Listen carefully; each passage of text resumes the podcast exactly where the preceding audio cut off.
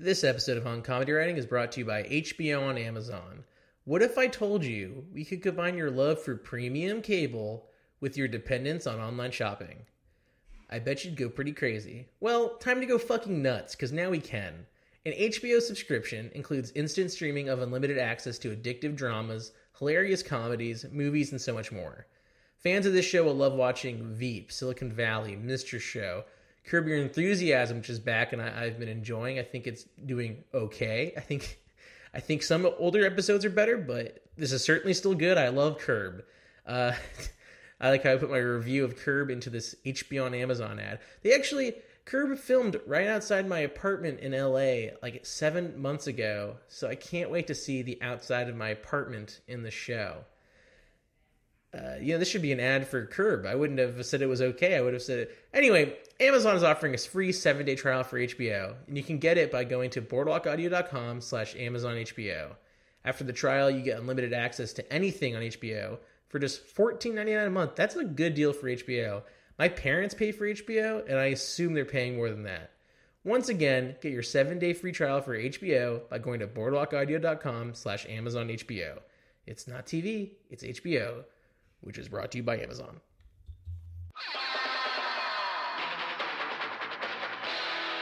This is a Boardwalk Audio podcast.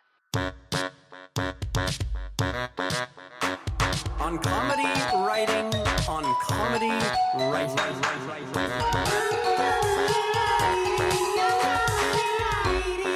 Thanks for downloading this episode of On Comedy Writing, the podcast about the business and craft of writing comedy.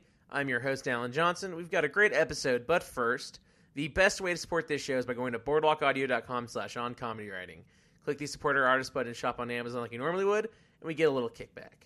Before we get to our guest, I want to highlight a couple things. Kyle Liang wrote a review of the podcast this week, which I won't read because it's, you know, weird and, and self-congratulatory, but it's about texting and driving, which we can all agree is extremely cool. If you like this show, please consider writing a review it helps podcasts a lot. Like um, you know, Maron uh, with Obama. That was all reviews. Maron got a lot of good reviews. Obama saw and he jumped on a good opportunity. If I can get uh, enough reviews, maybe I can get like uh, I don't know Howard Dean uh, to talk about his time on a on a UCB beta team. Uh, speaking speaking of UCB beta teams, I'm going to be in the land of the UCB beta teams, uh, Los Angeles, by the time this comes out. I'm uh, doing Go Sketch Yourself at the Pack Theater at midnight that week on Friday, uh, January 7th, I believe. Uh, or, no, January 5th, uh, sorry. Uh, and maybe some other shows. I don't know yet. But if you come out to that show, January 5th, midnight at the Pack, I'll buy you a drink and we can talk for a little bit. Just, you know, we'll shoot the shit uh, don't kill me. Uh, yeah, don't kill me. Imagine the headlines. Low level podcaster murdered after advertising his location. Uh, but yeah, I'll be in LA next week. Come say what up. DM me. I don't know. I love to talk to people. Just hit me up. Our guest this week is Dave Horwitz. He's uh, written on sitcoms like Don't Trust the B in Apartment 23 and Mixology, written a blog that became a book that almost became a TV show, went through the development process, and he's done a lot of stuff at UCB, including being on the legendary sketch team at Kiss from Daddy uh, with past guests of the show, Neil Campbell and Nick Wiger. They're one of the best teams. I got to see them uh, before they broke up. Before they, I mean, they didn't break up; they just stopped doing the shows because they got too successful. Uh, but I got to see them once, and they were great. Uh, he's a really smart comedy mind, and I really enjoyed this conversation. So here is Dave Horwitz.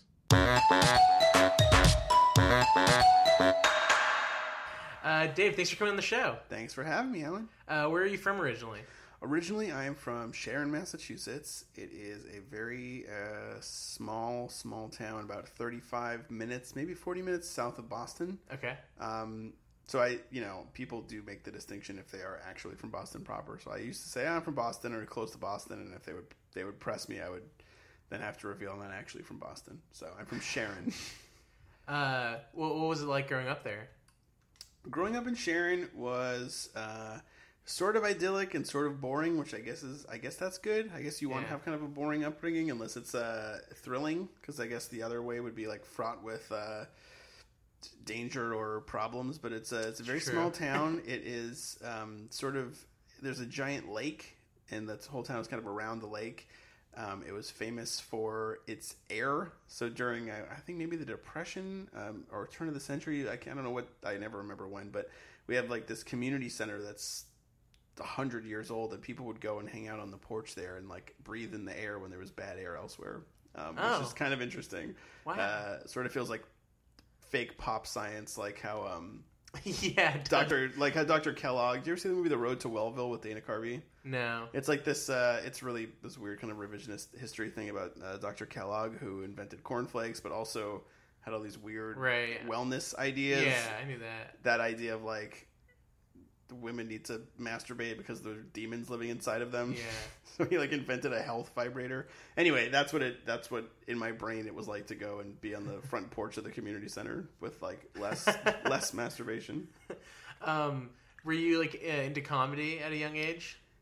Yeah, um, I was kind of so I I um my parents are pretty supportive. Uh, kind of I don't know, not oppressively so, but my dad had uh, Monty Python records and tapes. He didn't have the movies, but he had the um, he had the like they they would do cast recordings and they would do just comedy albums that were sort of uh, audio only versions of the sketches and then also songs. And uh, I also watched SNL kind of a fair amount, but via their kind of best of tapes. And I had an aunt, still do, uh, who lives in Boston proper, and she one one. I think it was over Christmas or New Year's or something, but Comedy Central, which was like kind of in its infancy at that point. I was like maybe ten, but they played every single episode of Monty Python's Flying Circus like consecutively, and she taped them all on three VHS tapes on like the, the like slowest setting.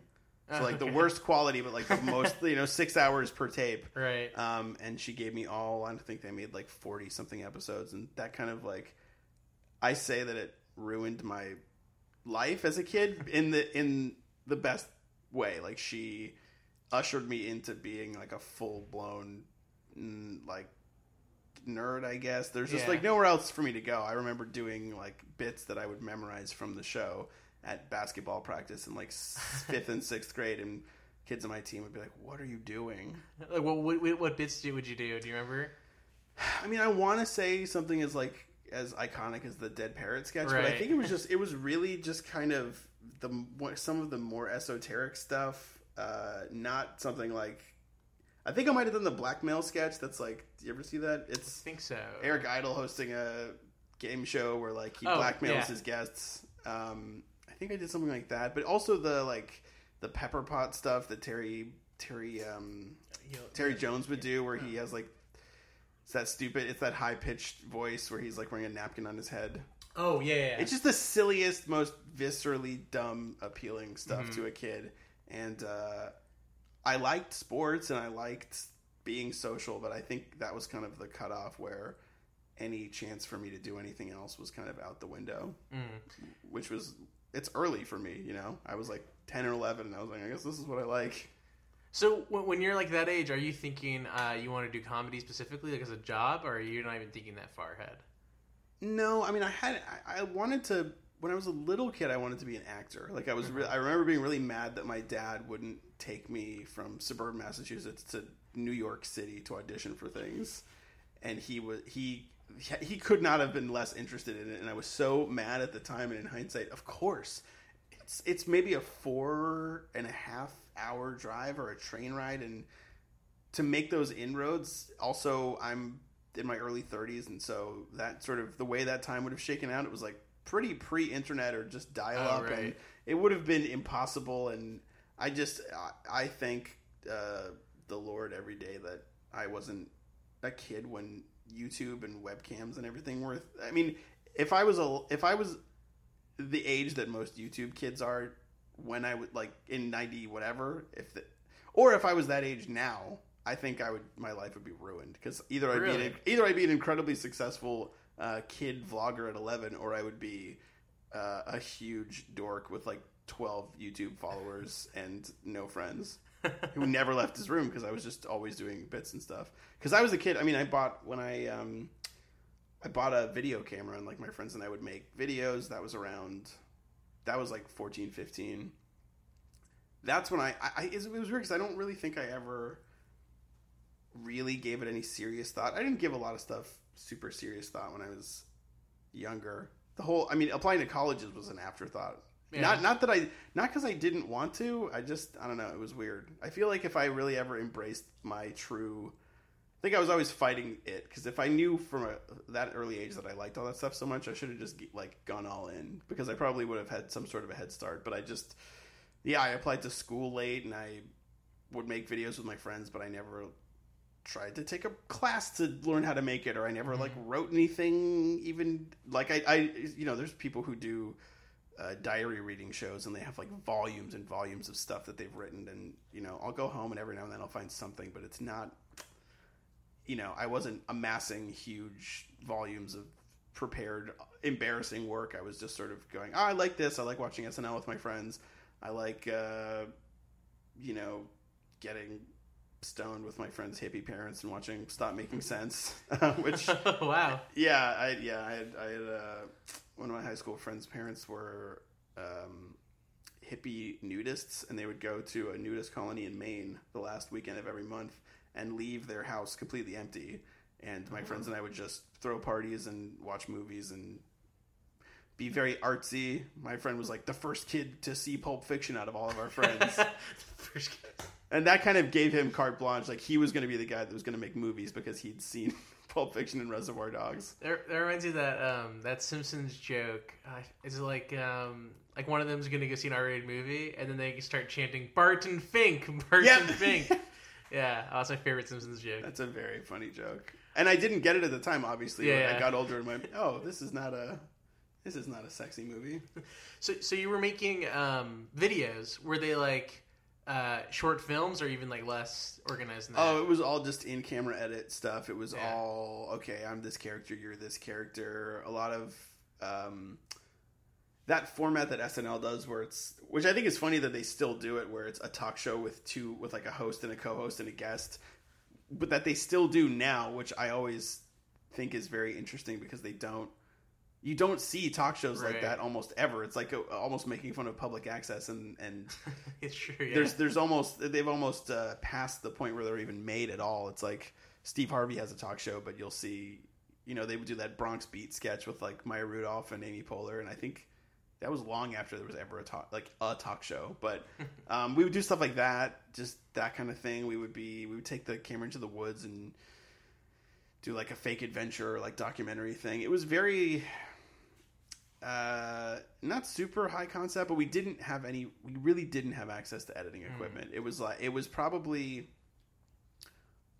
I, like I'm not so old that it was impossible, but it was probably right before. I'd say like a generation just below me would have grown up with either Final Cut or even iMovie because I remember getting into high school is when iMacs were happening and it was iMovie was possible, but I had a Hi8 Sony I think camcorder that you could plug it into the TV, but the the like the the ease with which you could edit video was just really not it wasn't there. Yeah. And I think I don't even know what things cost by like a 19 late 90s standard, but I don't know. Every now and then someone will something will go viral that's like a Best Buy certificate. Have you ever seen that like um a Best Buy or Circuit City catalog from 1997 yeah. that someone will scan and I'll I'll just be blown away that it'll like camcorders were 900 1000 1200 bucks and Yeah. they're like now they would be a hundred dollars um the, for the for the quality you get like these little digital uh you know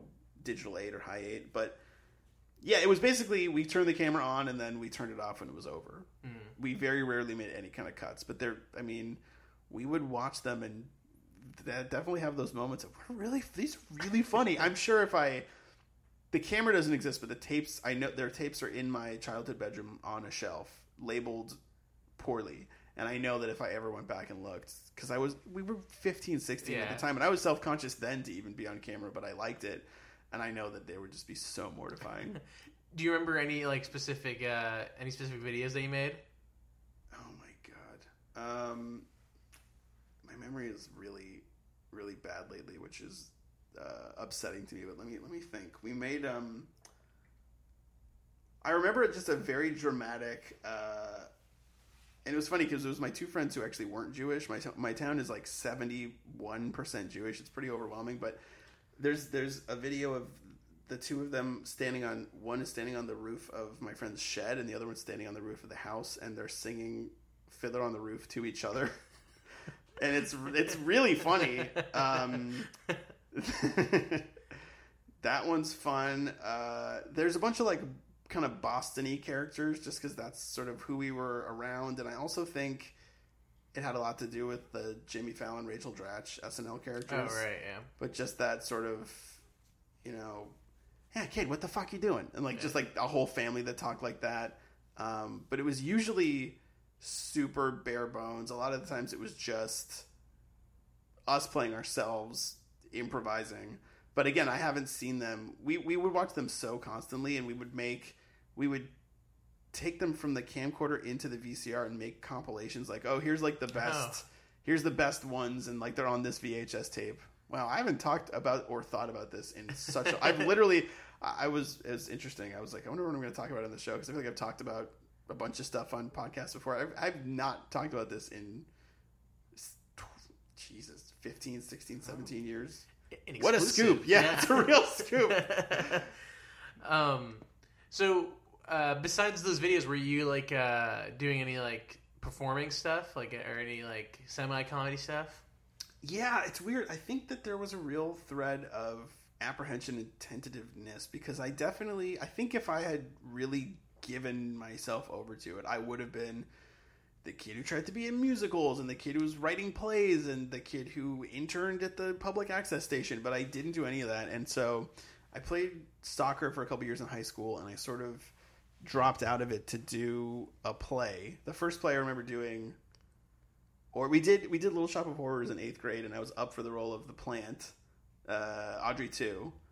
Um, and my friend, whose parents went away every weekend or once once a month, last weekend of the month, he got the role of the plant, and I got the role of customer number two, Okay. who just says, "My, what a strange and unusual plant." Uh, that uh, Christopher Guest played in the in the movie version of it, but um, then a couple years later, I think it was a sophomore or a junior, I quit soccer to do this. Every year, there would like our school would go to a drama festival, and we would workshop a play that we would write ourselves. And it was so that was so exciting to me when I was a freshman, but I couldn't bring my I was like too embarrassed to audition. And then I think in tenth or eleventh grade, I I did, and I we did it, and it was this weird sketch esque play about it was like this is all stuff I've never my so yeah I had this teacher who I've tried to Google so many times because she got fired from my school for hooking up with a student at a she was so they were like sleeping together. She was he was a football player. She was their English teacher. And they were they were clearly having an affair but he they were spotted publicly at a Dave Matthews concert. Hell yeah, hell yeah right? That's awesome. uh, well it's horrible well, but yeah, it is horrible.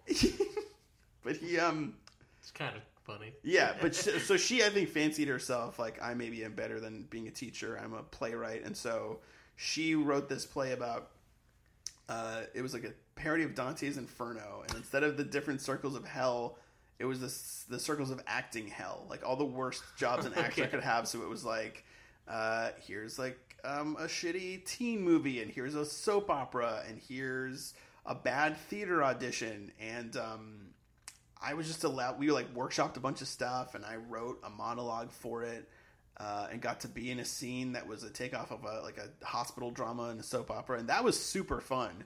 But again, I don't. I'm not totally sure why that didn't click in my head and have me go. That's what I want to do forever because I did have a lot of fun, and I'm now thinking of the girl I had a hopeless crush on the entire time I was doing that. that I never said anything to her. Uh, but it, but you know, I I wasn't a loser, but I was not ever going to be a an athlete. I was good enough to play, you know, JV soccer and maybe like one varsity game, but I, it never. I pretty much should have known at that point, like this is what you should do. This, this is what you do. Um, but that didn't really start for me until I was maybe uh, probably halfway through my freshman year of college. So where, where did you go to college? I so I went to the University of Hartford in Connecticut for a year, but I pretty much immediately transferred to Emerson in Boston. Okay. Did you not like Hartford? Uh, no, I didn't. uh, they they have a fantastic musical theater and music program, but I was a like English and film student, and I found out that you don't even get to touch a camera for a couple years, Yeah. and so I took. I find that to be true at like most colleges, though, in general. Yeah, I just didn't get the strong sense that there was a real. I, I was. There was no alumni that were noteworthy. There was no faculty that kind of we, you know, we would we would watch Rear Window and your your intro class, and I'd just be like, why am I? This is I don't need to watch movies. But then you find out that every film school you just watch tons of movies. Um, but uh, I apply. I, I immediately got a transfer application and made my second semester just about stuff I wanted to take, and made up the rest of the classes later. So I took uh, two photography classes, I think. No, one photography class. Um, and took just took up. I was that kid. I was that uh, freshman with his dad's old 35 millimeter camera, and I took a screenwriting class and I wrote a truly. This is something I found recently that I, f- I feel like I should. I don't even know if it's funny or embarrassing or just weird, but I wrote a screenplay that was very of the time because I went to basically my first week of school. 9-11 happened. Oh wow. Yeah, and so I basically wrote a movie that was a screen. oh my god! It was a. Uh, so a man goes to a uh, uh, the airport to go to on a business trip, and this was like right around the time that they started talking about all the um, enhanced security procedures, like after the attacks. And so it basically is this crazy. This guy gets detained because he has a three hole punch in his briefcase, and they think it's a bomb, and they detain him. And through this crazy series of events, he like his forehead gets smudged, his clothes get ruffled. He's like, I, I can't even remember, but he, he they basically kick him out of being detained, and a cult like thinks that he's their leader because he bears the same resemblance to like the picture on their prayer book, book or whatever and they like blow dart him and take him to their compound i wrote like 70 pages of this That's fun. I like that. That's fun. it's kind of fun i mean there's no perspective it's it's i i, I don't know i think the funniest genre is like 18 year olds writing uh characters in their 20s and 30s Oh yeah, of course. just yeah. anything you think someone like someone who has a job would say. just a lot of people being like, actually, there is one thing in it that I recycled a couple times, which is that he's supposed to go on this business trip. He never gets there, and it's sort of just like the B story of the movie is that it keeps cutting to this business meeting. And because I had no business acumen and had no idea what happens at a business meeting, I just made it that everyone is so nervous to start without him that they just like they become paralyzed and they don't know what to do, and then they become so uh, fearful that it turns into Lord of the Flies. So because he's supposed to be leading the meeting, they're all losing their mind, and by the end, you think there's like blood dripping down the walls, but it's just uh, ink from the from pens that have been running because somebody threw them against the wall, and somebody takes a potted plant and um, and is like smearing the dirt on their face. I and so I wrote up 30 Rock spec a couple years ago and used that as like that's my B story. Oh, So I was able to use something out of it, which is pretty cool. Yeah, that, that's that's really funny actually. You should um, do a second draft. Maybe I'll revisit it. It's called Holy Shit because it's a pun. Um, oh, okay. Yeah, I didn't get it at first. Yeah. Uh, well, it's not very funny. um, but yeah, I, I immediately uh, I transferred as soon as I could. Uh, Why Emerson? Emerson was just I had a friend who was a grade above me who was going there, and I went and visited him and thought that it was just the coolest place in the world. And I've come to I affectionately refer to it as uh, drama camp with better equipment because it's truly just you go in and there's just people running up and down the halls shooting stuff on cameras and singing and there's five comedy troupes and no football team. It's it was exa- it was like I went there and had a great time as a I think high school senior and my friend was a college freshman, but you know just getting underage drunk with a bunch of people that are cool and then seeing a we saw a sketch show and it was the cool sketch team who charges two dollars to see uh, your show. Everyone else was free, and they used the money to throw a party after the show. And I just, I was, I was, and they put up Christmas lights over the door frame. it's like I was so sold. And they did, uh, they did uh, movie trailers, but they had the little uh, green band that said, you know, approved for all audiences Oh, yeah. before it, and I just couldn't. Because I just hadn't seen things being edited, I was just how they how do they do that? I thought it was a magic trick, and so I was pretty much like, oh, I made a mistake. I sh- I need to go here, and I was right. So uh, when you go there, uh, did you like know immediately you're gonna do like the comedy stuff that's there?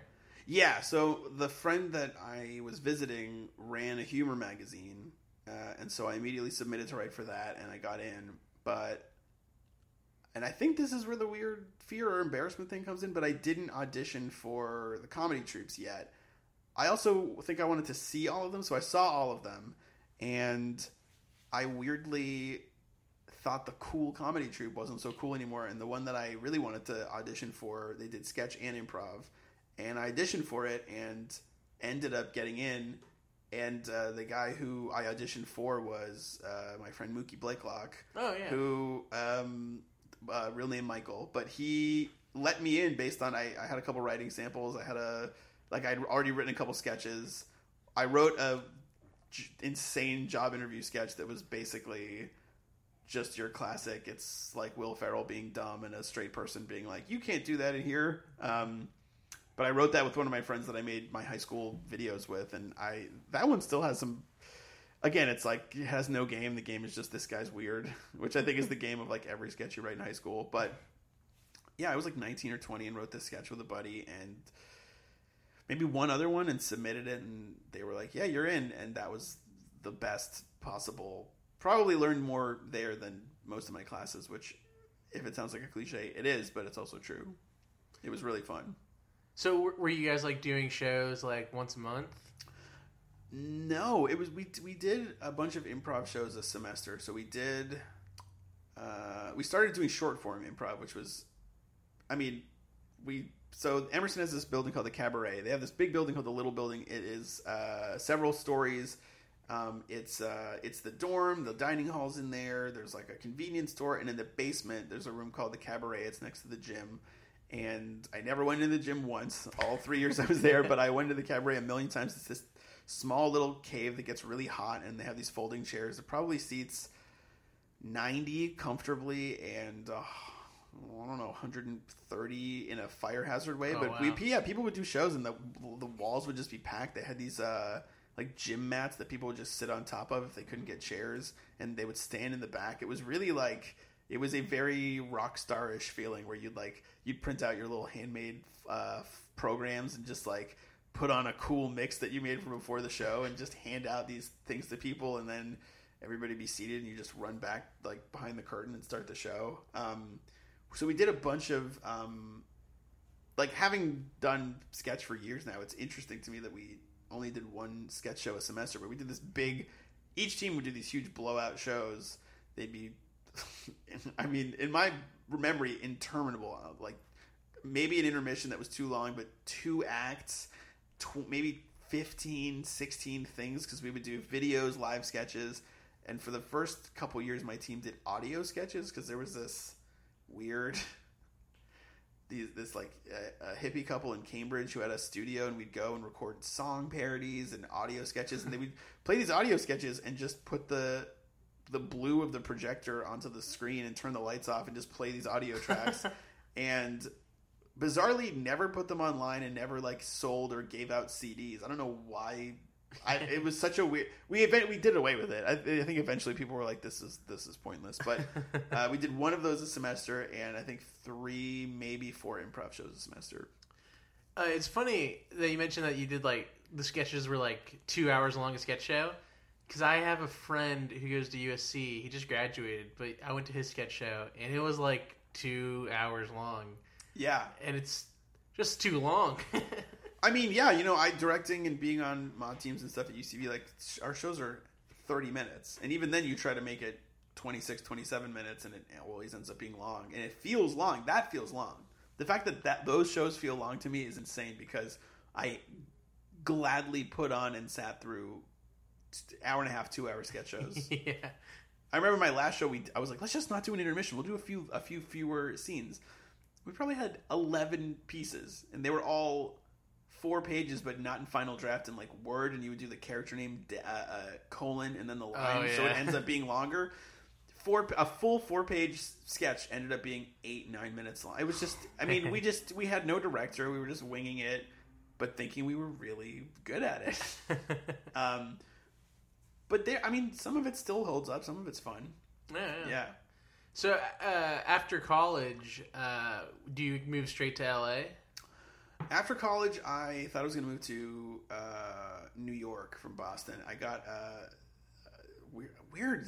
9/11 keeps coming up, but I got a job. Um, a friend of a, uh, my friend from school's dad's college best friend from Harvard is Oliver Stone's special effects guy, and he was making his movie World Trade Center, uh, and he hired me and my friend to be on the special effects unit of World Trade Center, and I was sweating it because I had the things I had retained from my film studies classes were I knew how to direct a little bit on a student film level. I knew how to write, um, which is giving myself a lot of credit, but I knew the mechanics of writing. I knew the mechanics of acting. I knew how to stage stuff, but I I, I didn't know about gaffing. I couldn't run sound. I was I, this being on the special effects unit of anything was terrifying, and I'm pretty sure I don't know what exactly happened the answer we, we so we met with this guy and all of these British hooligan dudes who were the special effects unit who did Batman Begins and The Dark Knight. And I'm assuming Dark Knight Rises too, but at that point I think only Batman Begins had come out. But it was um, we hung out, we got had this fancy dinner, and he was talking to us, and I think I just didn't bullshit well enough. What he said to us is, "Oh, there's this ordinance thing. Mayor Bloomberg says blah blah blah blah. We can't like let enough like like more people down there. The job was going to be we'd have to go with DSLR cameras and take composite photos of Ground Zero that the special effects team would then use to map." The Twin Towers pre-crash. That was supposed to be the job. He was, and I remember specifically, it was eight hundred and thirty dollars a week was how much we were going to get paid and I couldn't. I was that was the most money I'd ever heard of in my entire life, and I was so excited. And then he just the job just went away, and so at that point I didn't know what to do, and was really freaked out. But my friends and I were doing this show that I had sort of engineered. We there's this off campus, not at Emerson Club called Improv Boston, which is still in Boston, and I we started doing the show there called the Keith Hendershaw Experience and those were that is really fun like thinking about that we had some really really fun stuff if you really really root around on the internet you can find some stuff but it was it was uh, Mookie Blaiklock, myself, our friend Gabe Rothschild, who lives in Austin now. He doesn't do comedy, but um, uh, I can't. Joe Mande didn't do it, but he I think came back for one. Uh, our friend Noah Garfinkel, uh, Harris Wittels, um, shit, I'm forgetting a few people, but we it was basically the premise of the show. so we booked four a four week run the whole month of September, uh, right after the summer after I graduated, uh, the fall after I graduated college. And the premise of the show was there's this world class entertainer. He's not American. He's an illusionist. And we we got like mag like newspapers to write like weekly newspapers to write us up as this like th- this is going to be an amazing spectacle put on by this this I think we called him he's a magician. He's an illusionist. He's a storyteller. He's like a provocateur. I forget what it is. The premise is every single time he doesn't show up. and the show that happens is this is why he didn't show up. And so it was this kind of Mr. Show esque. Again, this was like also forty five minutes to an hour, and we were like splitting the the the bill with an improv group, and I can't imagine how pissed off they must have been at us because we would. It was so disrespectful, but it was the shows were so fun. It was an even smaller place than the one we did at school. It was completely packed, and people were so into it, and I was so excited that I had crafted these storylines, and I was working with all of like my funniest, most favorite comedy friends uh, in like a in a setting that was outside of school, and people would. co- It was that kind of friends kissing your butt, like "Dad, this is so cool, man! Like I can't believe it. What are you gonna do now? And a friend of mine came up to me and said, uh, "I heard you're not going to New York. I'm going to L.A. Um, do you want to come. I'm gonna like go and look at apartments tomorrow. Just kind of fly out there and poke around, and then probably move there in a month." And I immediately went, "Okay." Like right after a show, after the third show, I think. So I had one more and just went, "All right, I'm done." And November first, which was probably three weeks later, I moved. I sold all my stuff. My this friend and I got an apartment. I knew that um, Gabe and Noah and uh, Garfinkel and Mookie Blaiklock and Harris Wittels um, were all going to do the LA program, which you do your last semester of college in LA. Because I Oh, was right. I was a year or like a semester ahead of them, and I knew that they would all be out there anyway in February. And so Just down the road. Yeah, yeah. Oh well, this was a Probably they're- a different building. yeah, there, that building was that that building. The Emerson LA building is insane and looks like a, It is looks, ridiculous. It looks like a weird space station. uh, but this one was, I think, in Burbank and was much older. But they would put everybody up in the Oakwood apartments, which Oh, are prominently featured in uh, Netflix's Love. Yeah, I where. stayed in the Oakwood apartments oh, did you? when I first moved. Yeah. I spent so many nights there because when they when those guys moved, we would go and write to perform it at sketch open mics, and we I would be there. Man, I had an eleven to eight PA shift, eleven a.m. to eight p.m., and I took that shift because I would go straight from work at eight p.m. to the Valley to the Oakwood and write with those guys until two three in the morning wow. and then go home and go to sleep and sleep till 10 and then go to work and just repeat repeat repeat repeat i probably did that for an entire year um, but Going doing it like multiple times a week. oh yeah we i was there i mean that was my whole life we would Wow. go yeah because back i mean this was um 2006 and the comedy landscape was a little different ucb franklin had been open for about a year there were these kind of indie venues the hollywood hotel on Vermont, which used to be a Ramada Inn, had this weird. Josh Fadem would do this conceptual weird stand-up show that you could do sketches on in the basement of this Ramada Inn that was like called the WC Fields Lounge. The least conducive Wow. environment to comedy. It was awful, but we did it. Uh, El Cid used to have a show called Garage Comedy that um, this woman Val Myers and Kulap Vilaysack hosted together. And our group, which was called, we we kind of took the unit that did that show in Boston. We called ourselves Hendershaw. Just uh, narrowed it down. It was um, Gabe Rothschild, Noah Garfinkel, Mookie uh, Harris, myself, and uh, I feel like I'm forgetting one person. Did I say Gabe? Gabe, Noah, Yeah. Armen. Oh, Armen Weitzman. Oh, okay. Yeah. Um, and it was super, super, super fun. And we would just do, we would do Not Too Shabby, which was at that time at UCB Franklin at midnight. And we would write all week for this sketch we were going to do because Neil Campbell and Paul Rust kept watching us and being like, you guys are great, keep coming back. They were, everybody was really nice to us. We were very, very, very weird. Just like, Yeah. usually weird for the sake of weird sketches that were about nothing. Were very, very gibberish. It was a lot of like everybody's sensibility kind of butting up against each other. Uh, you know, the nonsensical Harris and Armen, the like uh, Mookie and I were a little bit more like, let's be a little bit more by the books, but have our fun too. And it just ended up being a total free for all, but it was super fun, and we would practice in the parking lot at like eleven forty five. I was just uh, like the the what is the Oaks now?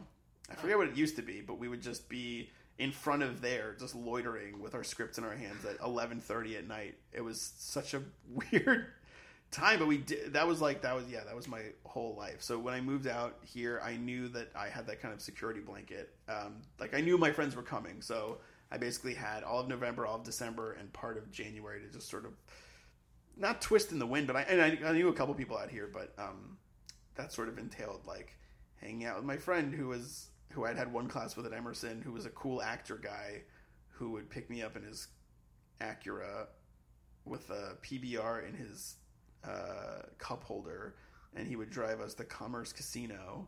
And we would play poker because he was like, "You play poker, right?" And I was like, "Uh huh." And we would, I would go gamble with my PA money at age 23, 22. It was really, I don't know, I don't know. I'm so glad I didn't die. That guy got sober pretty quickly, right after I stopped talking to him. but I did, I did, Wow. I did stand up a couple times um, out here by myself. I was trying to kind of get in the scene, but I because I did stand up in, in college, but I was really just sketch was always my focus. So when those guys got out here, we started taking classes and we started doing the open mics and bit shows, and we like we rented out a this building called the Westwood Brewing Company, which I don't think exists anymore, but it just closed. It's in Westwood near UCLA, and we did that. We like hung up fake curtains and did this whole big hour plus long sketch show there, um, and that was fun. And then we finally got to do a you know half hour slot at UCB that uh, Neil and Paul directed. Oh, that was super fun. Yeah. So, uh, what, what classes? Who who were your teachers when you were taking classes? My teachers were I had uh, I think Will McLaughlin was my 101 teacher. Um, Brian Finkelstein was my 201 teacher. He's he's the best.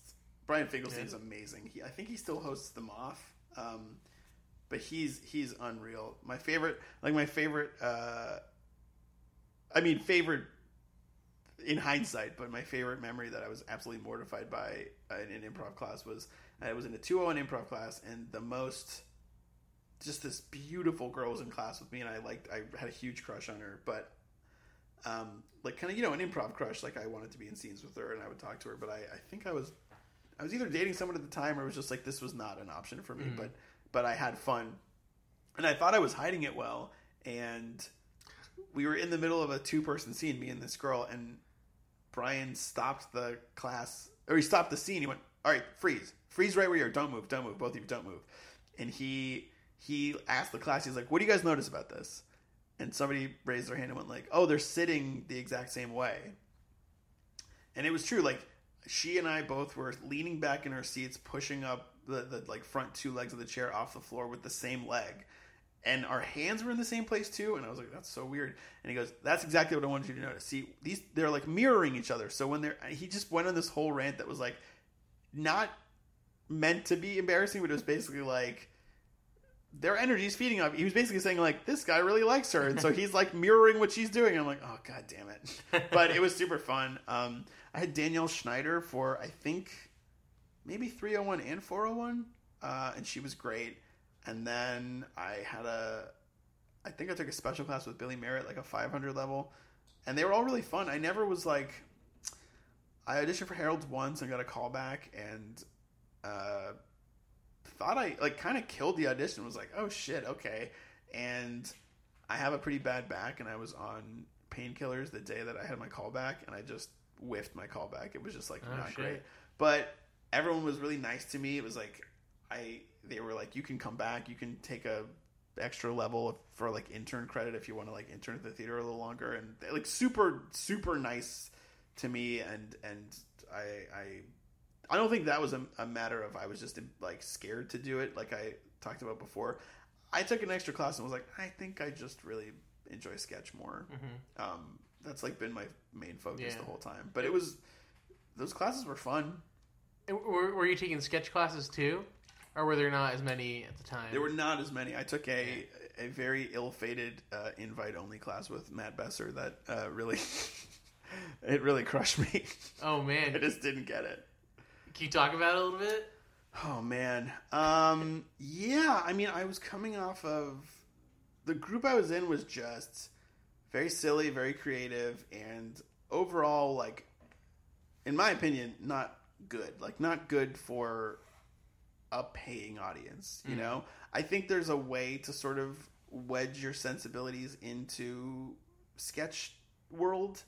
But that group that I was in, where we did a show that Neil and Paul directed, and uh, Jarrett Grody was in it, and then it was about four guys who were all in love with the same girl, and Natasha Leggero played the woman we were all in love with. It was really fun, but it was very sort of Dadaist, very very nonsense. And we started writing another show, and this is like I mean I'm skirting over like we just we constantly were fighting. Like it was like Oh, how the state talks about just being furious at each other. It was like the dumbest fights that I've ever had in my life, but the most passionate and intense because they were all over. Why would she say that? Why would she talk about like a baby's dick for five minutes? It doesn't make any sense. It can't be in the show. Yes, you can. Here's why. And um, so I kind of came off of that sensibility and took this class uh, with Besser, where it's very like this is how you write game, and I just it's so funny as someone who I feel like I can grasp it now. I just didn't have it at the time, and I mm. would just try and try and try, and at the very end, I got it. But he sort of gave me the vibe that it was like a little bit too little, too late. But I felt so I was so accomplished. I was like I felt so accomplished that I had figured out the. I remember the sketch I wrote. It was like a guy who tries to propose. It was so simple. It was a guy who tries to propose to his girlfriend, and like all of these external forces keep, keep preventing him from doing it. It was. I mean, it would not have been a fun sketch to see in a show. I don't think, but it was like, mm-hmm. You know, the guy gets down on one knee and the waiter like trips over him because he doesn't see him and like sends a tray flying everywhere and like a rest a patron gets like injured and then that uh, whatever that kind of Yeah, thing. Um, and I felt so accomplished because it got laughs in the room, and I felt like, oh my god, this heightened perfectly right. And he he was like, yeah, it's the most I got from him. I was like, okay, but uh, yeah, I didn't let it like get to me, and I kept I kept at it because it's like you know that was that was my focus. So, so how long would you say it was until you really felt like you had a good grasp on game? honestly, I mean, it's a little bit.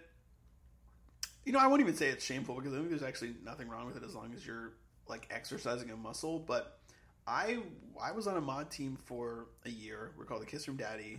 Uh, we after a year we b- were taken off of Maude night and given a monthly slot with the Birthday Boys, and so we were a team for years. I think we counting Maude night and our monthly show. I think it was something insane like seven years or eight years or seven and a half something really truly unreal and it's like you know it's a lot of heavy hitters on that team but it was you know mookie and harris and i had all come from this group hendershaw and then neil campbell paul rust and mike cassidy had come from a group called fireball deluxe and then eva anderson and nick wiger and alan mcleod were all just sort of like mainstays around the theater who were standing out as being good sketch writers and performers.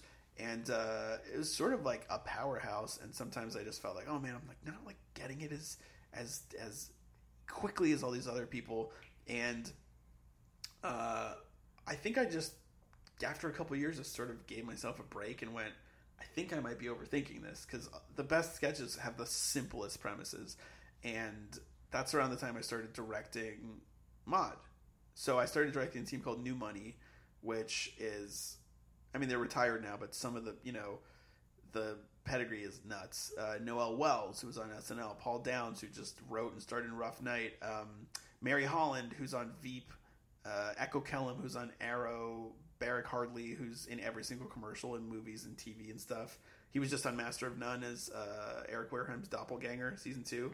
um, uh, Jess McKenna, who was on Party Over Here, Nicole Byer, who had her own show and still has her own show. Um, and you know, writing wise, it was like Lauren McGuire, who writes on Wrecked and Tim Former Lee. guest on this podcast. Oh yeah? Yeah. oh she's the greatest. Yeah. She's the greatest. Kyle Bosman, who uh, is uh, like a video game streamer now, but he's like one of the funniest sketch writers I've ever seen. Just so unreal funny. And uh, Jen D'Angelo, who uh, read, wrote on Workaholics and you know got on the blacklist for her screenplay. So coming into like a seasoned room full of people who were like had been coming off of working so hard in class because I never because I, I sort of wish I had taken the curriculum, but kind of focusing and just really looking at these sketches instead of the pressure of having to write myself because I was still doing a Kiss from Daddy, but once I started directing and just sort of staring at my computer at these other like having to give people notes because I was scared I wasn't going to be able to do it. And instead of holding myself back, I said, I think I'm just going to go for it because my friend asked me to. My friend Allison uh, Agosti, who she wrote on Seth Meyers and Brooklyn Nine-Nine and Making History, is just like a fantastic uh, writer. It's so funny. And she kind of gave me the confidence. She's like, we need a director, and I think you'd be great, and you have the experience. And I really took to it. I really, really, truly, really like it so much. And um, it's very time consuming, but it's awesome to see a show come together from the, its infancy and have people pitch you ideas. And so I think when people would just come to me and go, I want to do a sketch where, you know, a guy uh, goes into a video game store and asks for a video game that doesn't exist. Like he just asks for a name and the guy's like, we don't have a, we don't have anything by that name. And then having to go, okay, like what are the beats of that? How does that heighten? Uh, how, what's like an organic way to kind of get into there? What's the reaction that this guy could have talking about it? Like what are some joke pitches for fake titles of games? All of those things in my mind made it so much easier to conceptualize the hmm. idea of game and the idea of because it's just a structure. It's just literally a, a little boring homeworky type thing that exists so fun stuff can happen. And that's something i say to like anyone i ever coach or direct or teach or anything where i say like you don't have to feel daunted by game. It's literally just something you can. It's just little like, uh, it's just a, it's like a the smallest framework. Right, Like your yeah. sketch is insane, the jokes are hilarious, but we don't even know what it's about until page two. Just give me something halfway through the first page where somebody says, "Hey man, uh, what's a good example? I don't know. There, there's a sketch that Tim Neenan wrote called um, Shark Eulogist, and it's the premise is it is a funeral, and it's so sad. It is a six year old boy got like snatched out of the air on a boat and eaten by a shark in one bite. And it's so sad and everyone's so emotional about it, but the unusual thing is not that he got eaten by a shark, it's that every single person eulogizing him cannot get over how amazing it was to see because they all witnessed it. And so it's like it's literally Oh, that's really funny. it's literally this is the most horrific thing that ever happened. My son was a perfect angel. I'll miss him so much. This is this is the worst thing that could ever happen to anyone. But when that shark straight up owned my son, it was one of the sickest, most raw, pure things I've ever seen. And then it heightens to the point where the mom is the most distraught about it and then says that she had an involuntary orgasm watching it because it was so unreal. Um, and it was you know when you have someone like Mary Holland on your team who can say, uh, "What did she say? I was overcome by an involuntary orgasm, and I came." And then she just and then she doesn't know how to end it. and She goes, "Thank you, I'm in a weird place," and then just goes back and takes her seat. Uh, that's the kind of thing that I'm. I, I like. I'll come back to examples from sketches I've directed more than sketches I've written, which is interesting because when I'm teaching, I used to be like, I can't teach like I don't have like this gigantic portfolio of like knockout sketches. I have some that like really worked. Um, I did this show at the pack where they read my they performed my SNL packet from a couple years ago. Okay. And it was I was so embarrassed because I hadn't even looked at it since I sent it in, and I was like, oh, this stuff this works. This stuff works, and it's such a weird. I don't know. I think it's just a confidence thing because sketch is so silly. It's Right. I the the phrase I coined when working with New Money is little plays for nerds.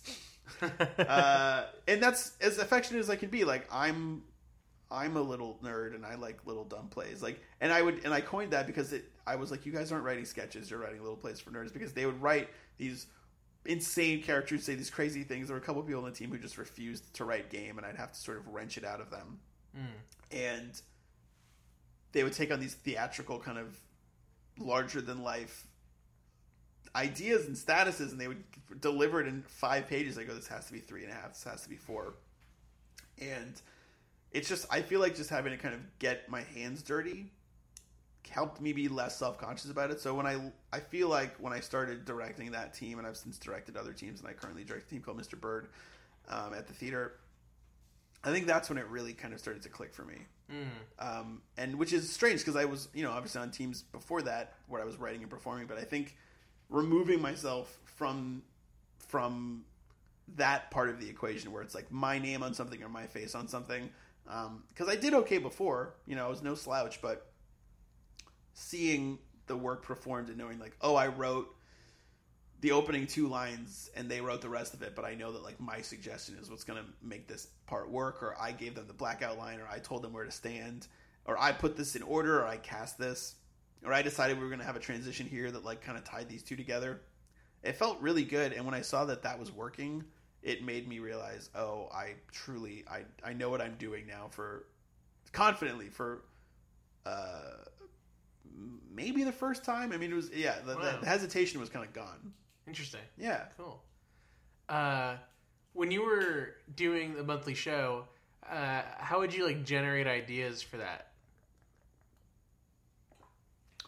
Um, you know, it would be a lot of. It's funny. I stopped doing stand up, you know, years ago because I was never so passionate about it that I would like. Because I would be driving by billboards and go, "That's a dumb billboard," and I write down like the the tagline and think about doing it on stage or do it on stage and think, "Why did I? Why did I do that?"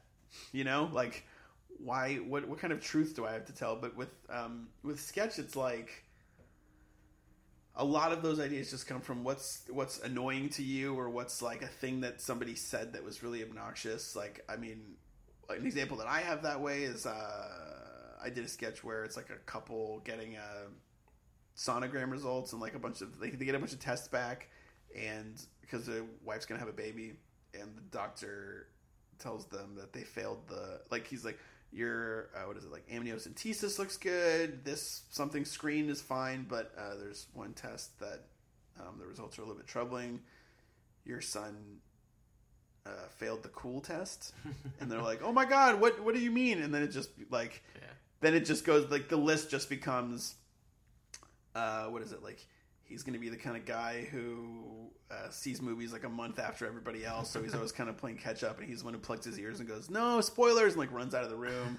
And then it gets to the point where like they show a sonogram and they're like i'm so sorry i i, I don't even want to show you this but i feel like i have to and the baby's wearing a fedora in the son like as a fetus and then it's like and this is from the other angle and it's holding a banjo and they're like no or you know, it's holding a ukulele um and that to me was just like super easy to heighten because I was like, what are some, what are douchey things I don't like about people? Yeah, yeah. Um, and like, I don't know. There's a there was like a new money sketch where it's literally everyone's saying goodbye after like a, a, a dinner party and they're out on the patio and a, a sports car vrooms by like or a motorcycle some kind of just a really super loud you know that thing where people just rev their engines in la and just drive by and so it's just this thing of it's the trope of everyone in the in the group going oh oh you're so cool you're so fucking cool.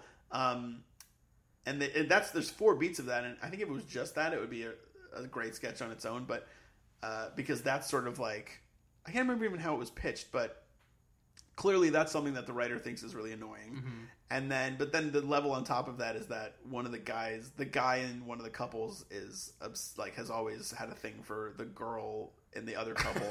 And so weirdly in the like while the noise from the car is dying down he like says the wrong thing and then everyone's really feels uncomfortable about it. Uh, which which is just sort of like the icing on the cake. Like it Right. would have been fun to just see three beats of that of people freaking out about that car but it needed a little more. And i think the fun thing about mining experiences for sketches like a lot of times it is just like here's an awkward thing from life that's weird that you can then like use for uh you know fodder. And i think that's like i mean that's what makes stand up fun is that it's like what's on your mind what's bothering you. And with sketch it's like what's eating like what do you think about all the time or what's like a phrase you can't get out of your head?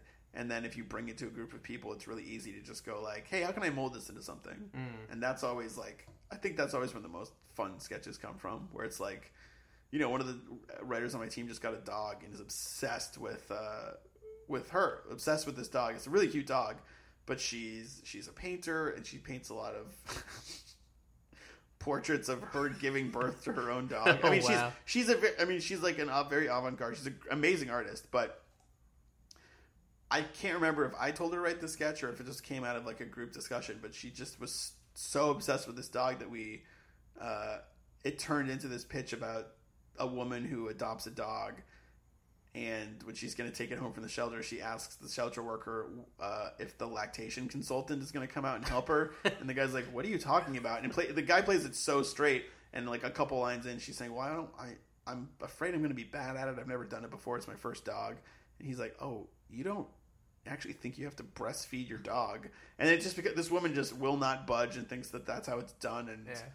um, I think at the end, I mean, there's a line in it where she goes like, "Oh, now you're telling me I can't fuck my dog," because at that point you've heightened beyond the point of Right. needing to be in reality anymore. But that to me is like the best part about any kind of comedic performance. It's that release where it's like, "Oh, I can't stop thinking about my dog. I should write a sketch about it. I can't stop thinking about this obnoxious."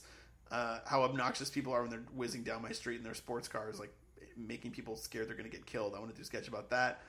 I want to do a sketch about, you know, every douchey trait that someone has. Uh, you know, I think it's like, I think if you don't at least come from some place of truth, even if it's just a kernel, if it comes out of complete, I, there are writers who they come out of nowhere. It's just like here's an idea. I don't know where this came from. And to those people, I say, I'm jealous of you. Go away because I don't normally I don't wake up and have an amazing out of nowhere idea. It's usually just here's something that happened to me and let me twist it a little bit, or here's something I truly deeply feel. I never wake up and go like, oh, here's an idea for you know uh, an elite squadron of superheroes, and uh, this is the planet they're battling, and uh, these are all their love interests, and these are their powers. if somebody put a gun to my head and gave me a lot of money, I could probably write that. But it's it's I'm more apt to be like, here's a story about a guy who's like in his 30s and you know has some gray hair and doesn't know where everything that he's doing in his life. Uh, but I got to switch it up every now and then. Maybe he'll be like in his 20s or 40s. You know? um, so moving on from sketch, you had a uh, a blog called Deal Breakers, which then turned into a book, which was then optioned for TV, right? yes. Did we talk? No, you just looked it up. I looked it up. Yeah. yeah, that's exactly what happened. what, what what was like? Uh, how did that start? Oh man, um, I was really good friends with uh, UCB alum um, improviser named Marissa Pinson. We hung out a bunch and would just kind of rag on each other. And truly, I mean, you know, it is aging us. I think this was maybe 2009 or 2010, but it was truly before everyone would say a gross thing about someone and go, a deal breaker. Like, Right. it really was such a weird thing that I just it wasn't something that people were saying a lot, but we were saying it about each other. And one of our friends um, said, "You guys should do something with that."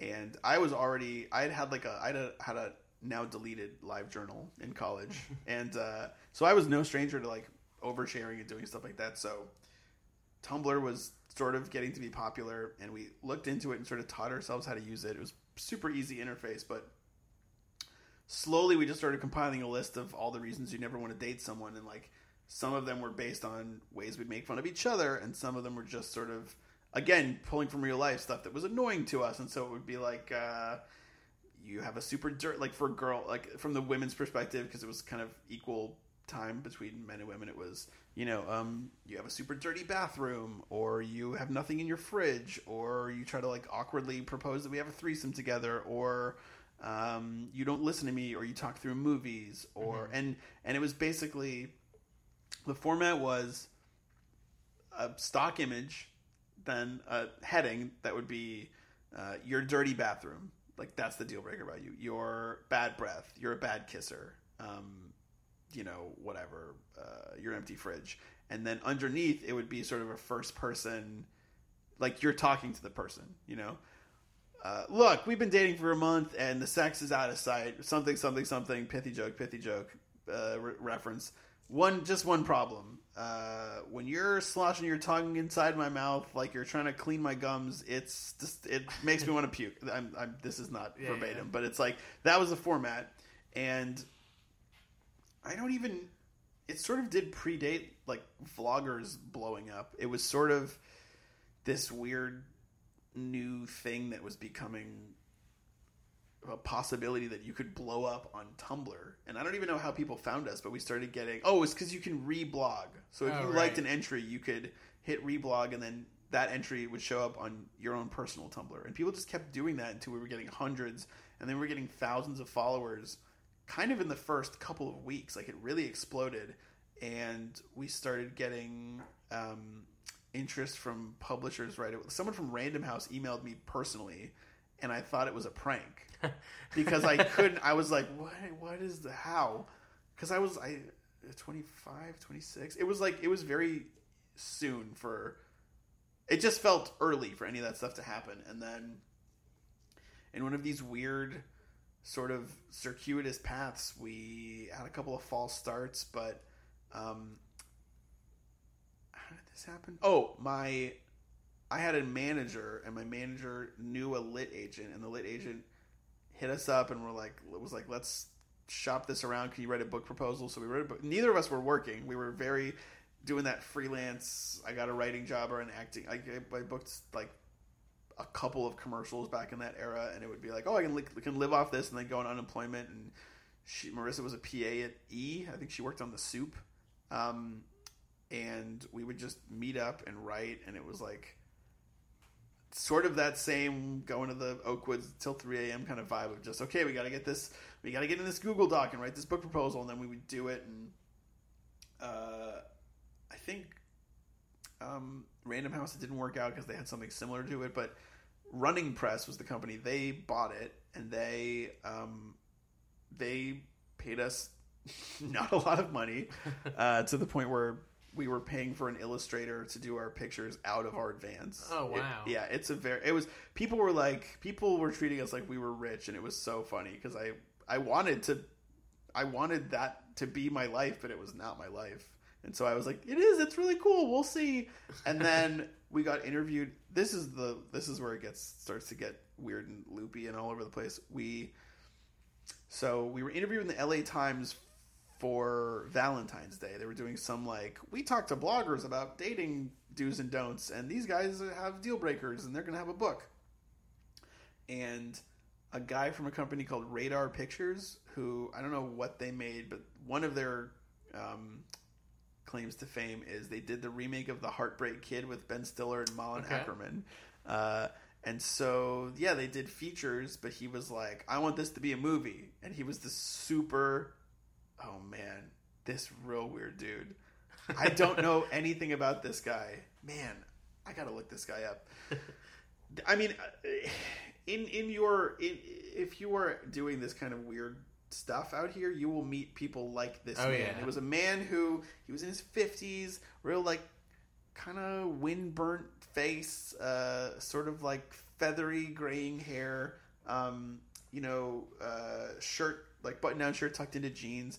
And I don't know what his role was at the company, but he wasn't a producer. He wasn't a creative guy he had some business where he sold or rented jets. He was like clearly Oh, a rich. I think he was just a money man, but he saw us and he was like, "I gotta have these guys." And so he would take us to like the Chateau Marmont, where we would be whisked away to drink cocktails, and we would valet our shitty cars.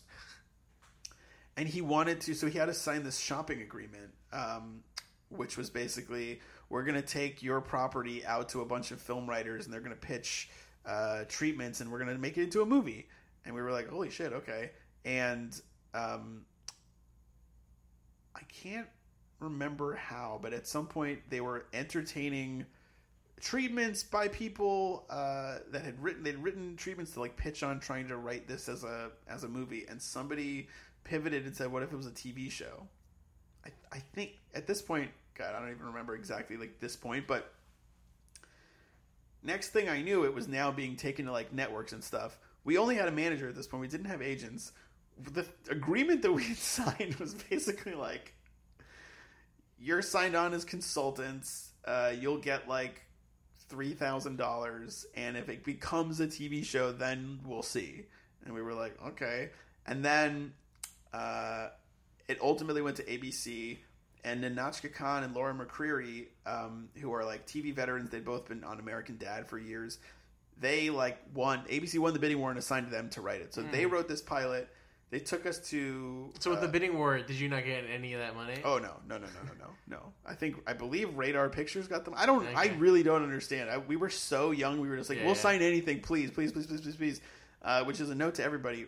Uh, have people explain the contract explicitly. If there's a bidding war, there's probably more money in it for you. please look into it. Um, so ABC won out. Uh, Khan and McCreary wrote the script, and it was an adaptation of our book. And our book is a 200, 225, maybe 50 page book with like 200 reasons you never want to date someone with kind of pithy, a mixture of like real shitty, cheap clip art and like hand drawn uh, illustrations, which are cool. And it's funny, but it's like you can't weave a narrative out of it. Right. I mean, I guess you could more easily weave a narrative out of it than like make a movie about the emojis that are in your phone. But like, Right. you know what I mean? It's like it was not. Uh, it didn't seem like it's. I thought it was going to be like happy endings. I thought it was just going to be like we're going to take the spirit of this book, which is kind of snarky, kind of cynical, but ultimately like maybe happy because there's always hope, and it's just going to be applied to like it's like Friends. It's about six friends. They wrote a script. They took us out to dinner and asked us about ourselves and how we met, and it. They wrote a script about two bloggers named Dave and Marissa who have a blog about deal breakers. And we were like, why would like they sent it to us when it was done? We didn't know anything about it. We were not we were consultants in that they took us out to dinner, got us drunk on margaritas, fed us tacos, and made us tell them stories about ourselves and our and our dating life. So that script was done, and um, it was decent. I just read it and went, I can't imagine that they're going to go for this, and they didn't. So ABC passed, and in doing so, they picked up the Khan's other pilot, which was "Don't Trust the B" in Apartment Twenty Three, and we interviewed to write for it, but we didn't have a pilot, so we wrote. In three days, we wrote a 19-page short film that was basically like the A story of a pilot. wow. Yeah, we like threw it together. It's that actually is awesome. I would love to make that sometime. It's really very very funny. I love it. Um, I'm thinking about it right now. Maybe I'll read it when I get home. it's uh, but yeah, it was a really like valiant effort for people who'd never written a script together, and um, they brought us in. They loved us, and there just wasn't enough money to hire two lower level writers, even though it was like a package deal. So we ended up not getting hired. But then two months later, the, under, this so this story like obviously this is so when people people used to ask me they still do but people used to ask me like how do i write for tv and i would be like i don't know. And they go well, how did you start to write for tv and i would tell them this story.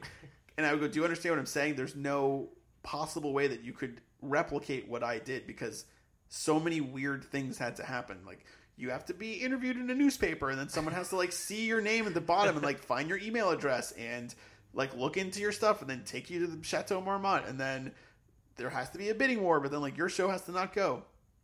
So a couple months after don't trust the B had started one of their writers went on maternity leave and they needed to fill the slot. And because we had this relationship with them they asked us to come in and we wrote for over two months i think i think it was like yeah two three months on this show.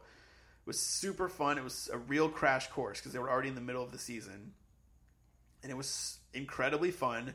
And when you don't have an agent agents will look at the rosters of of TV shows and see who's writing on them and go they don't have agents? So they would just call our office looking for us like CAA UTA William Morris uh, uh, ICM and we would just we met with all of them in a week and it was this crazy wine and dine like blowjob party where they're like you guys are so great. And we're like you just want our money don't you? Um but we got agents off of that, and then when the show ended, they were like, "You got to write a pilot now."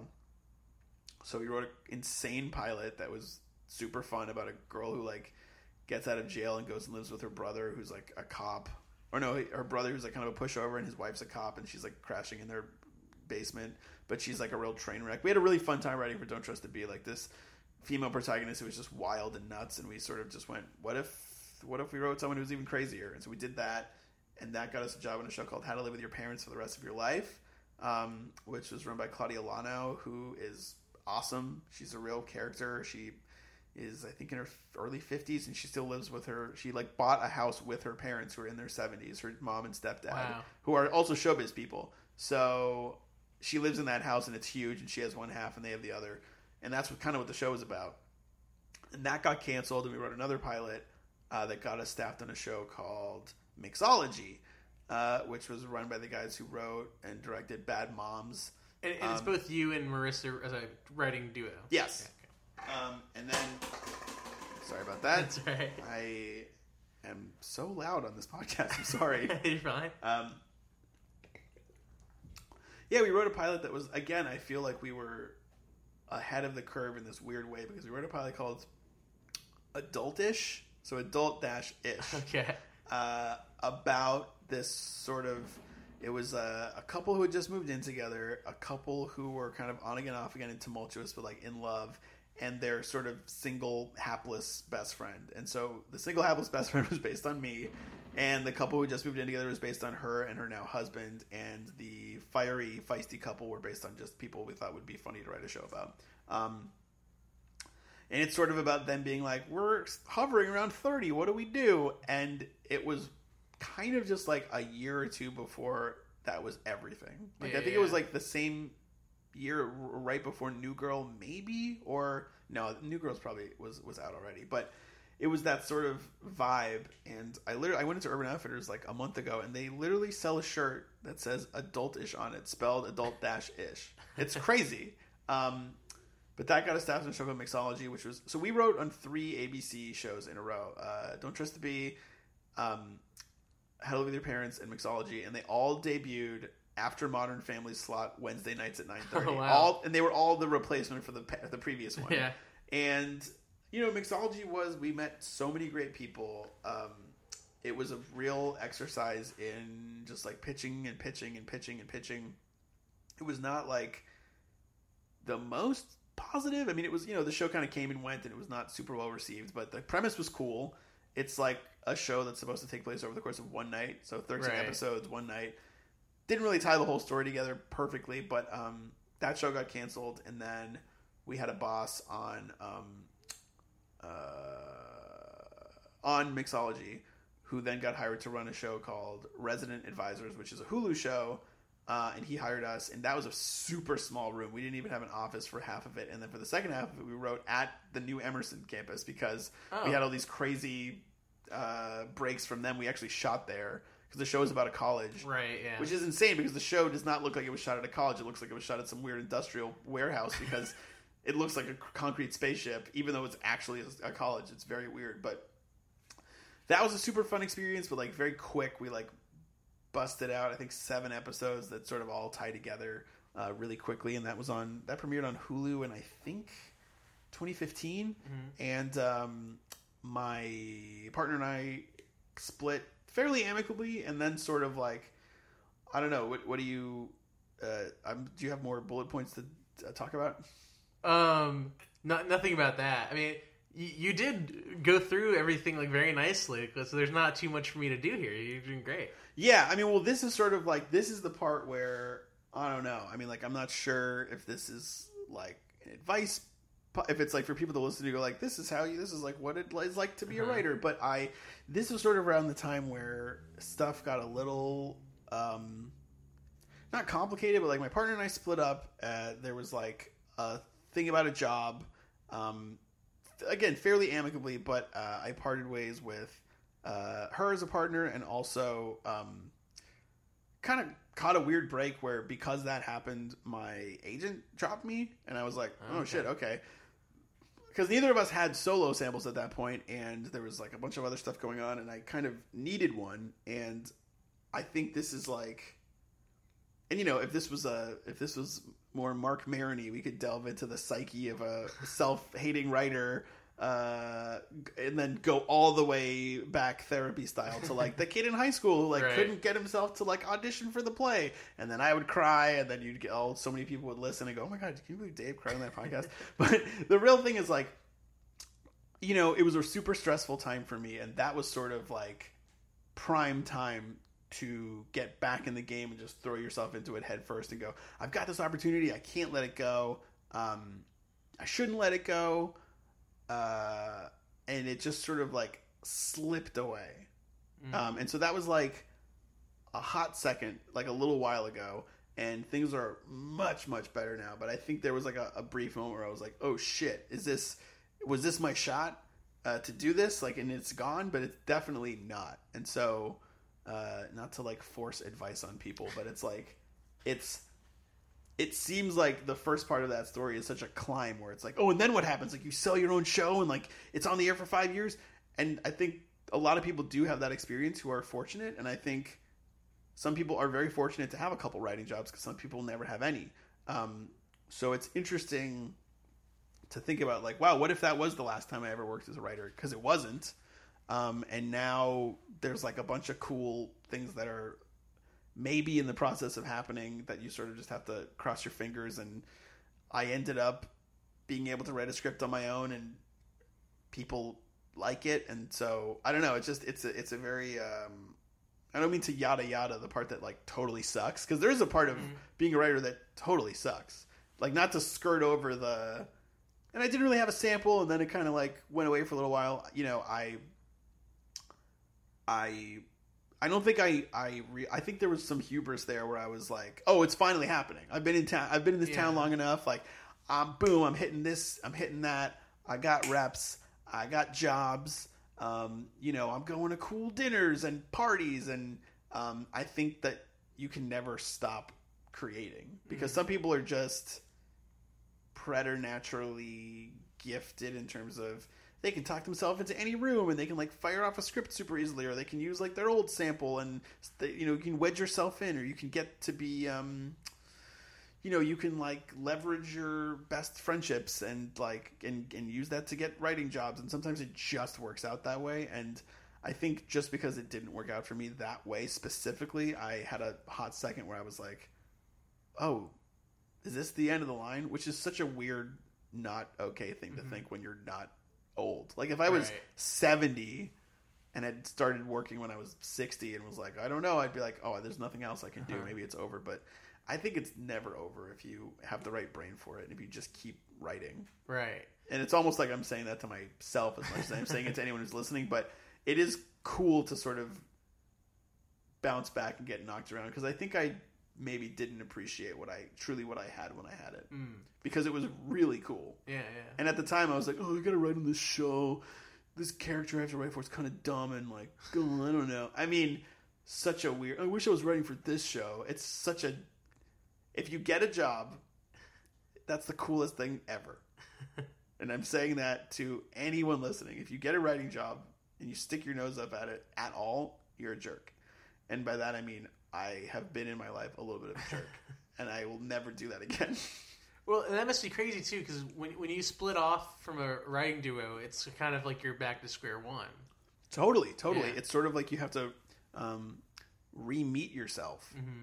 And you know, in the interest of full disclosure, I was going through like a really messy breakup romantically at the time too, and so I was trying to write a script about that as it was happening, as my uh, writing partnership was ending, as I was trying to get a sample to my manager, and so I did uh, to my agent, and so the I, I feel like the time span was like a month. I had a month Wow. to get this done, and I just couldn't do it. And I think to my credit, that's really hard. And against to like a knock against my agent is like I don't know, maybe give the guy that you took commission on four times Right. a little bit longer because shit's serious right now. But um, I was sort of able to weave the themes of what I was thinking about or trying to write about uh, into a different script later. So I, I, I don't know. I'm really happy that I'm really actually grateful that all this happened. I'll be a lot more grateful when like everything that's sort of in the process of happening falls into place. If it ha- if that happens at all, but Right. it was definitely um, it was definitely a rough time to be so in this position of privilege. I mean, when it like when there was a deadline article that said like ABC's developing a thing for Horwitz and Pinson and Deal Breaker, people would come up to me at UCB and go, "Can- "Oh my god, can I have a job on your show?" And I would go, "Oh, I, I hope I get a job on my show." uh, that was insane. That pilot that they wrote about us, they had our names, and the, the funniest thing I remember about it is that my character was a bartender who was dating this like artsy, flighty street artist, like Banksy type girl, which is really funny because that's what they pulled out of talking to me that I date uh, histrionic, artistic women. I'm like, well, that checks out. Um, but in one scene, I'm behind the bar, she's on the other side of the bar, and she's sketching on a napkin, and she slides it over to me, and it's a picture of me, Dave, with the character Dave, Yeah. and the character Dave goes, "Oh, babe, this is really great, but are my eyebrows really that big in real life?"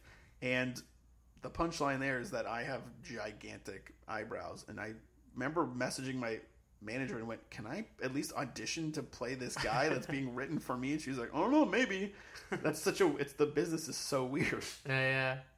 So, uh, what would you like to be doing next? I guess have like your own show. Yeah, there's um yes. I mean well, here's the thing.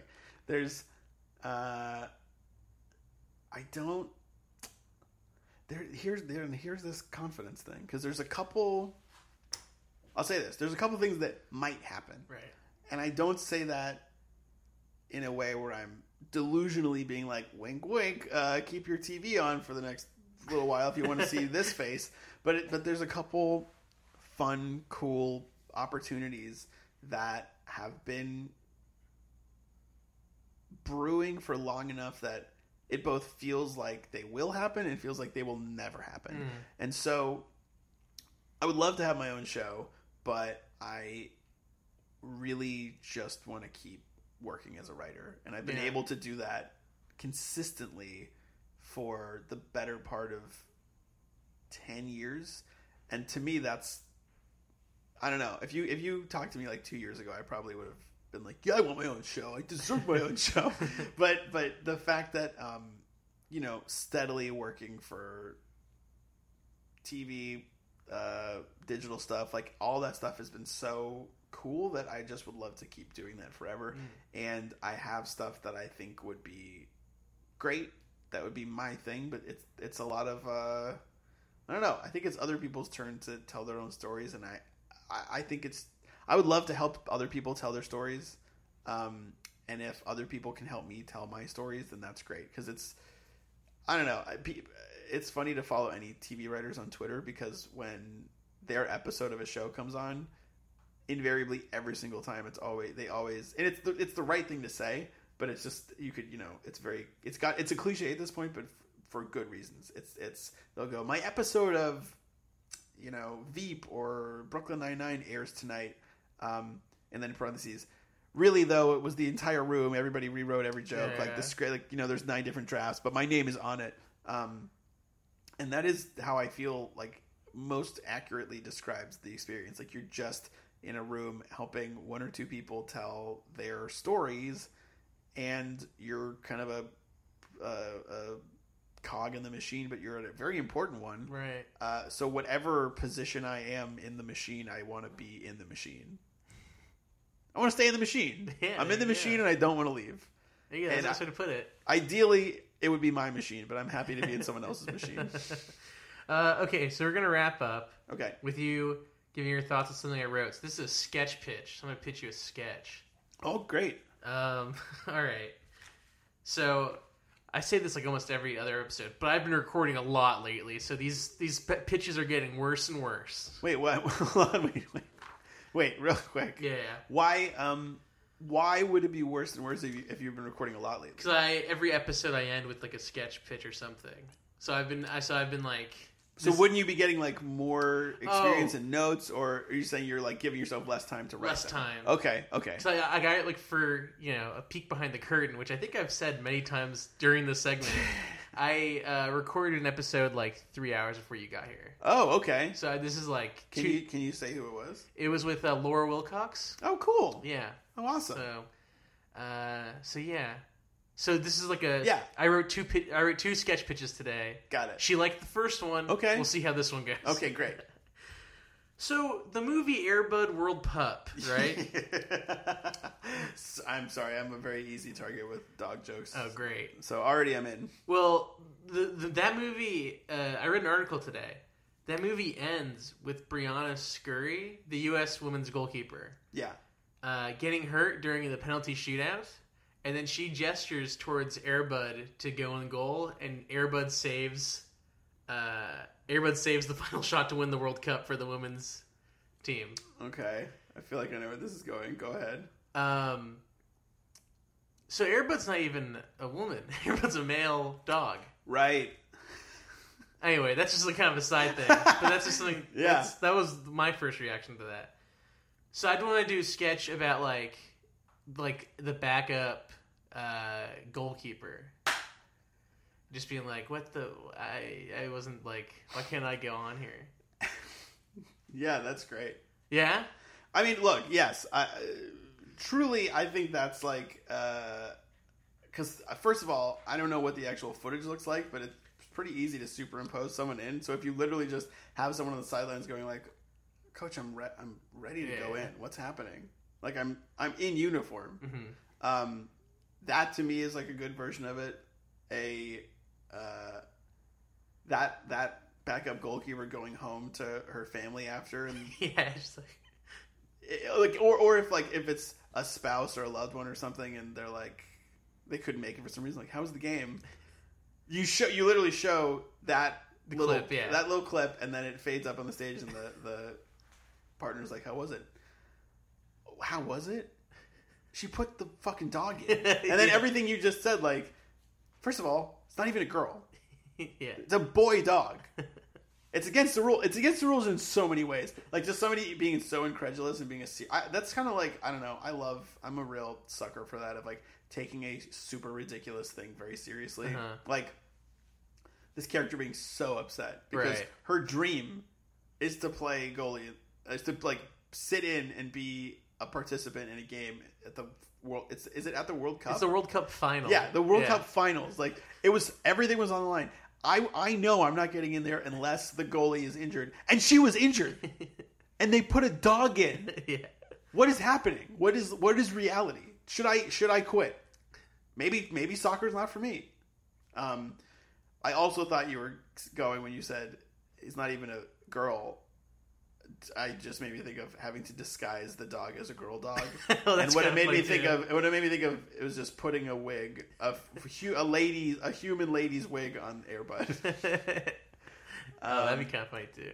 uh, or or and then, and then the first thing I thought when you when you said uh, it's about she gets injured and Airbud has to go in is that uh, Airbud loses.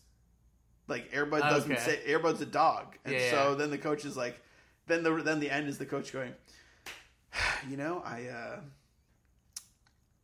I feel like I feel like in some way this is my fault. And they're like, Coach, it is your fault. You put the dog in. He's like, I know, I know.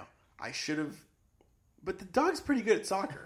like, that's still a dog. Yeah, yeah. Like in this reality, they're not fazed or impressed by the fact that Air Bud can play soccer because it's like no matter what, even if it's the best dog that's ever played soccer, it's not going to be better than a human. Right.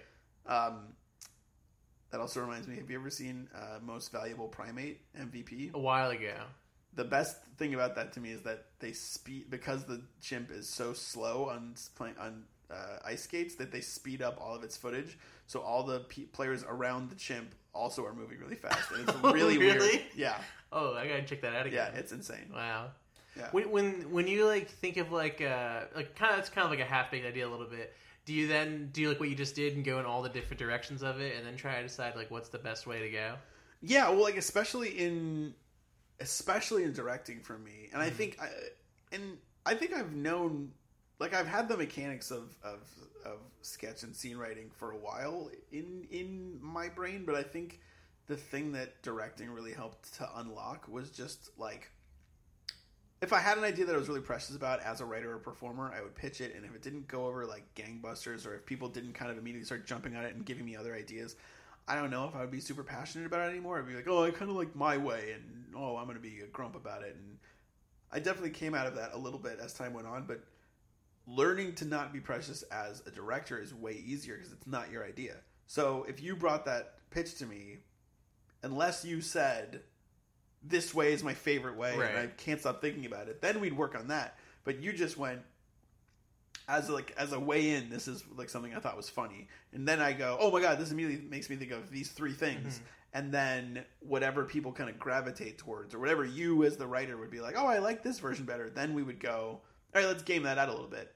Um, I think a, a meeting or like a session can go a little bit awry or a little bit unproductive if you just if you spend 10 15 minutes going through every possible iteration Oh, like, right, yeah. oh if we do it this way like these nine things could happen. If we do it this way it could heighten in these 11 ways.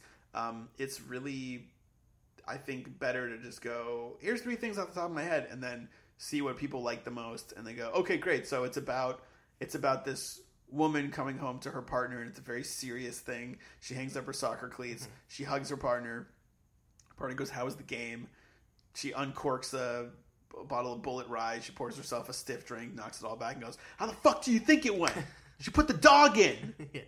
all right brian what were you not watching the world cup uh, that's like, and then if people laughed in the room, you go, okay, great, let's talk about that. Then it's a really serious, sad scene. It's emotional. It's ridiculous because you just watched a clip from Air Bud World Pup, a kids movie, and now you're treating it like deadly serious, and that angle feels funny to me. And then if someone went, oh, I don't know, I kind of like the idea of putting a lady's wig on a dog, and I go, okay, let's talk about that. Um, so yeah, I definitely don't like extrapolate every single idea, but I kind of I take uh, I take what feels fun. Yeah. All right. Uh, thanks for coming out. Anything you want to plug? Oh boy. Um, you know, I these days I do this. I I have started to uh, indulge a. I'm not selling this well. I make fake uh, T-shirt designs, and I just Okay. and I just use them. I just use the like the layout of Instagram stories, and I just take I take stock images of T-shirt models Oh, that are wearing that are wearing blank T-shirts, Yeah. and I just put text and images and stuff on their shirts, and I I put them up on my site, and we have three for sale, and some of it goes to charity, but it's mostly just like dumb jokes I make. Um, Oh, put that's them on. T-shirts. So it's uh, the Instagram is dope shirts for sale, and the four is the number four. So it's at dope shirts for sale, number four. Okay, cool. That's yeah, awesome. check that out. And I'm I'm everywhere online. You can just search my name. Cool. All right, thanks for coming out. Thanks for having me, man.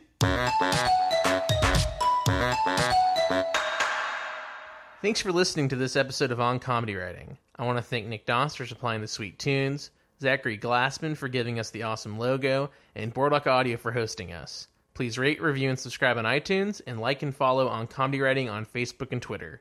See you next week.